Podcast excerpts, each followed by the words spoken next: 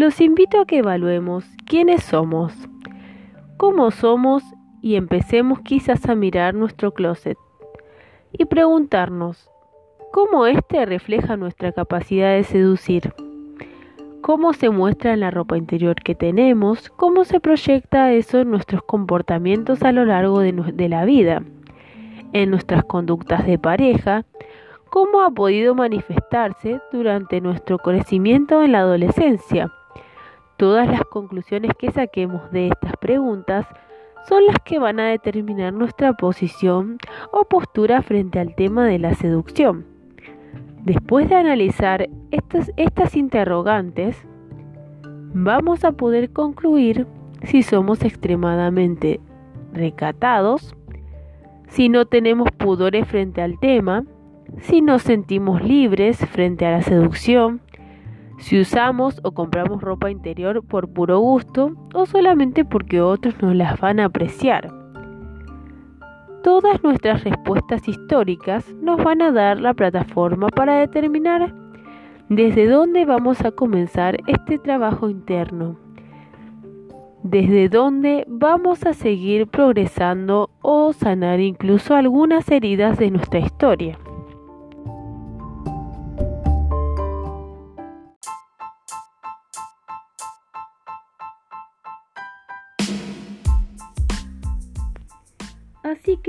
La tarea consiste en ser sumamente minuciosos en las respuestas a estas preguntas para poder tener la base lo más clara posible y decir, por ejemplo, a ver, yo nunca he usado un sostén rojo porque asocio eso a un tipo de mujer que no me gusta.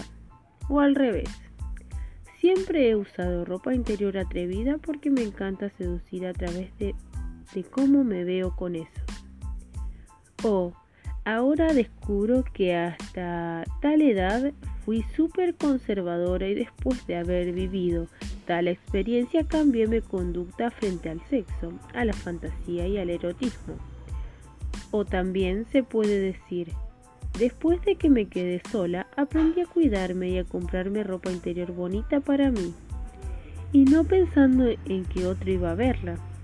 O Después de una infidelidad me di cuenta de que me había descuidado mucho como mujer y me empecé a preocupar de la seducción en forma mucho más consciente. O llevo más de 20 años de matrimonio y me doy cuenta de que los niños me consumieron la vida y que tengo sobrepeso, pero me quiero verme distinta. Todas estas sugerencias o ideas son caminos para invitar a reflexionar sobre cuánto nos conocemos, cuánto nos hemos aceptado y cuánto nos hemos llegado a querer. Les quiero pedir expresamente que sean ustedes mismos que no se distinguen, sino que se autodescriban libremente y puedan evaluarse sin juzgarse.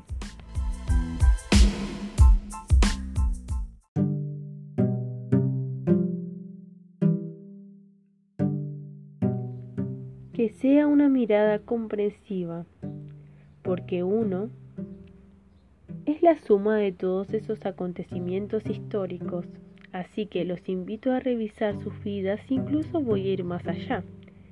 Quiero que revisen sus familias. ¿De quién aprendieron a seducir? ¿Cómo seducían sus padres? ¿Tuvieron historias de seducción? ¿Los crió una madre sola? ¿Su padre murió cuando eran pequeños? Todo esto determina lo que son hoy y el proceso de autoestima que tienen para que desarrollar, en el que deben obligatoriamente incorporar estos dolores, errores, aprendizajes, experiencias felices de éxtasis, incluso porque es lo que le permite que hoy tengan una posición adulta frente a la sexualidad y a la vida emocionalmente y efectiva en la medida en que hagan una recapitulación de esta historia que a lo mejor deberían escribir. Van a ver lo que son desde una mirada más clara y sólida, para recién ahí empezar a explotar en aspectos mucho más profundos de la identidad femenina y masculina, Esto sin duda los va a llevar a un heroísmo y un hermoso camino, primero de autoseducción y autoaceptación para poder llegar después a una seducción hacia el otro y por lo tanto les va a permitir configurar a los que tienen pareja y a los que no. Una identidad personal absolutamente lograda, en proceso permanente de cambio, pero teniendo conciencia de que se avanza en lo que soy y en lo que quiero lograr a través de la seducción. La autora nacida en Chile es psicóloga y escritora. Pilar Sordo.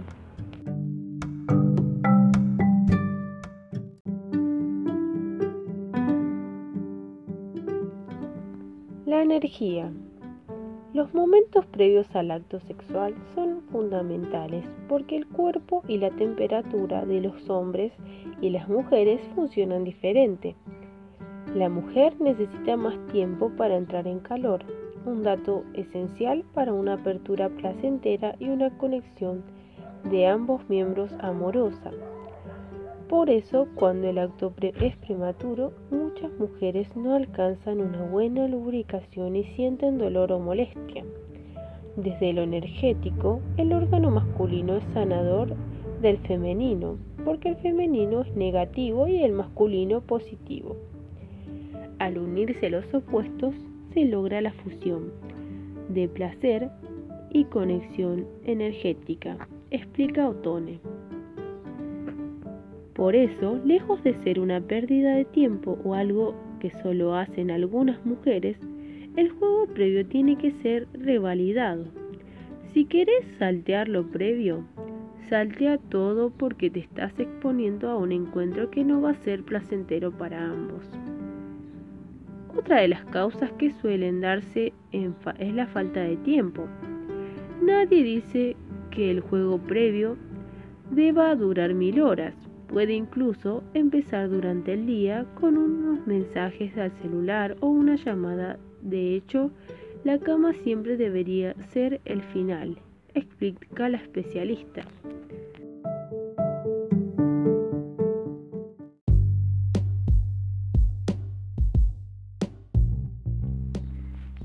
¿A qué jugamos? Los tipos de juegos van a variar según cada pareja. Todo lo que genere en, una, la intimidad una mayor conexión, humor, disposición de ambos son bien recibidos. Es una oportunidad para conocerse, generar intimidad y confianza.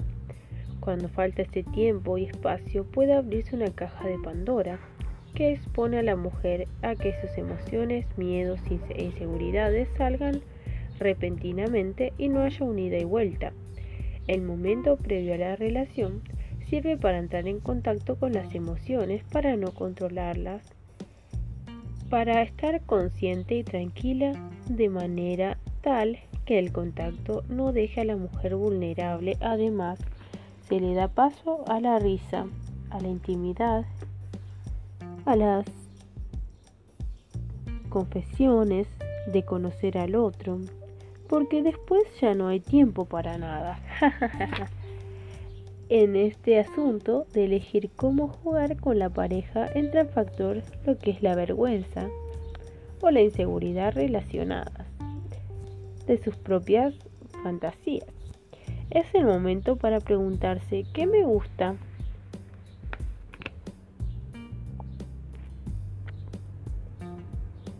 Llenarme de chocolate, prender velas, bailar bueno, ese momento que dejé en silencio fue para que piensen.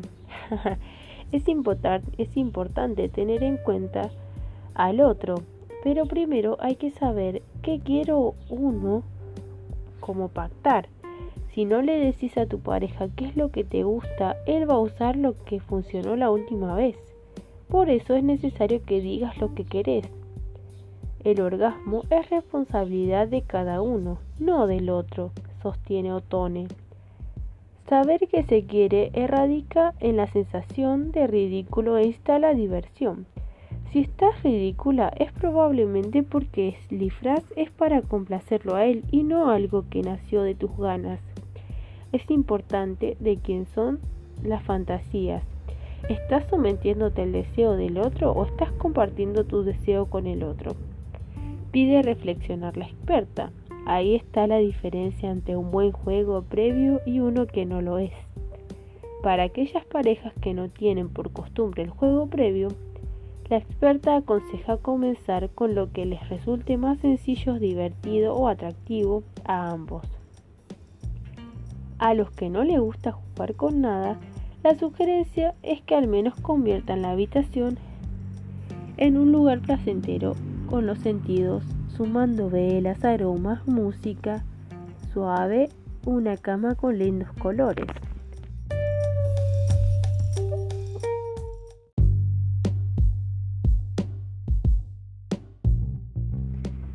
Con o sin juguetes. Los juguetes pueden ser una gran oportunidad para que la mujer se conecte con su cuerpo. Cuando hay dudas sobre el orgasmo, por ejemplo, lo mejor es usar un juguete. Sumar el juguete a la relación también permite experiencias más sensuales y bien usado, no, no, elevado de proporción, propone la relación pro pareja y sobre todo pro mujer ayuda a conectarse con el otro, con uno mismo, a divertirse, a pasarla bien.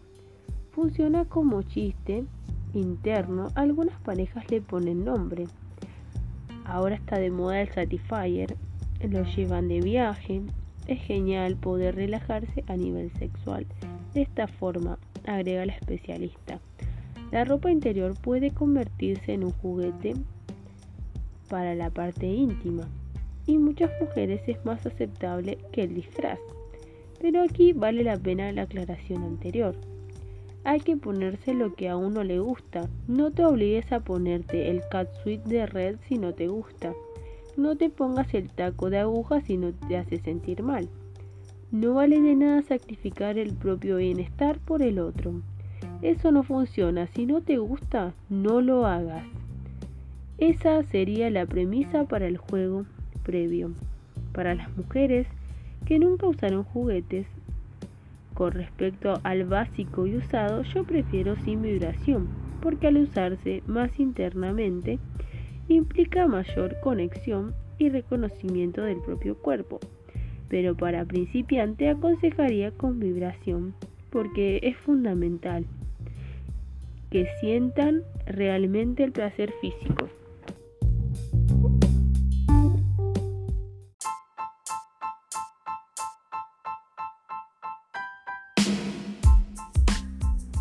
el peso de los ex. ¿Es necesario que un ex salga en las conversaciones de la nueva pareja o incluso aparezca alguna vez? Los asesores de pareja coinciden en que no, pero el pasado tampoco se puede borrar como si no hubiese existido. ¿Cuántos ex somos capaces de soportar? En el primer año de relación, las informaciones sobre el pasado amoroso deberían estar prohibidas, opina el asesor. Shock Westner, en estos tiempos, nadie quiere enterarse de que la ex no le gustaba esa pasta de dientes, pero en cambio sí el sofá del living, o que el reloj que el novio lleva siempre en la muñeca es un regalo de Navidad de ella. Los ex no deberían estar presentes en cada rincón de la casa. Como mínimo habría que comprar un dormitorio o una nueva cama. Ana Friche, consejera, cree que una pareja que se va a vivir en una vivienda preexistente debería comprarse algo en común, de modo que el que llega tenga algo propio. Por el contrario, Felicita Hein opina que debe haber un nuevo comienzo desde cero todo tiene que ser nuevo, aunque se haya comprado poco a poco. Hay casos en los que la presencia de la ex se cuela en la nueva relación. Por ejemplo, cuando al comienzo se aceptó con los dientes apretados que la foto que a la ex le gustaba tanto siga en la cocina y que los dos sigan viéndose. Este especialista recomienda que en general una política de información muy limitada, algo que no hay que confundir con mentiras ni engaños. No hay que exagerar con la honestidad y se puede proponer al otro preguntar aquello que quiera saber.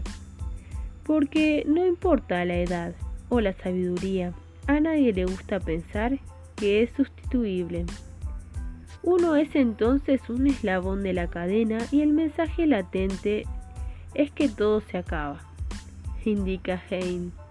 Eso es difícil de aceptar, sobre todo al principio de una relación. En ese caso, un poco menos de honestidad viene bien para crear una base de confianza e intimidad.